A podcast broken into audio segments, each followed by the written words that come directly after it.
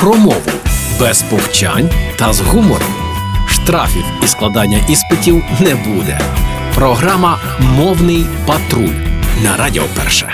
Вітаю на Радіо Перше. Мене звати Лілія Криницька і вже саме час мовного патруля. Ми з донькою живемо неподалік аеродрому Цунів. І до початку повномасштабного вторгнення Росії в Україну щодня у небі біля домівки спостерігали польоти легкомоторних літаків, виконання фігур вищого пілотажу, стрибки з парашутами. Але війна закрила наше небо для цивільних. Тепер у ньому ми зрідка бачимо тільки військову авіацію, зокрема вертольоти кольору хакі. І нещодавно я стала свідком розмови дітей на майданчику. Сьогодні над нами вже два рази пролетів вертоліт. То не вертоліт, то, то не вертоліт, то гелікоптер. Так правильно нам вчителька казала, бо вертольот то російською.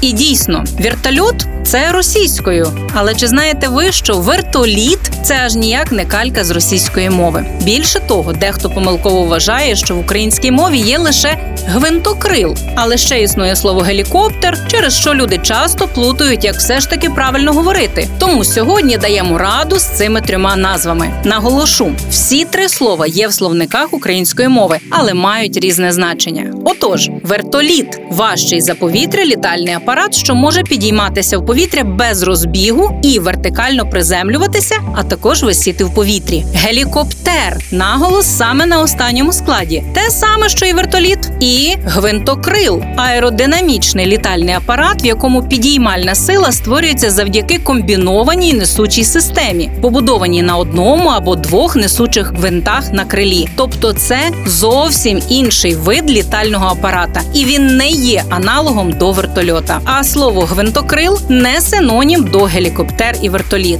І гвинтокрил та гелікоптер не пароніми, як дехто думає. Адже пароніми це слова, що мають подібність у морфологічній будові, близькі за фонетичним складом, але розрізняються за значенням. І ці слова не схожі між собою. Тож не плутайте їх і наближаємо разом нашу перемогу, щоб у мирному небі знову побачити цивільну авіацію. До зустрічі у мовному патрулі на Радіо Перше. Програма Мовний патруль на Радіо Перше.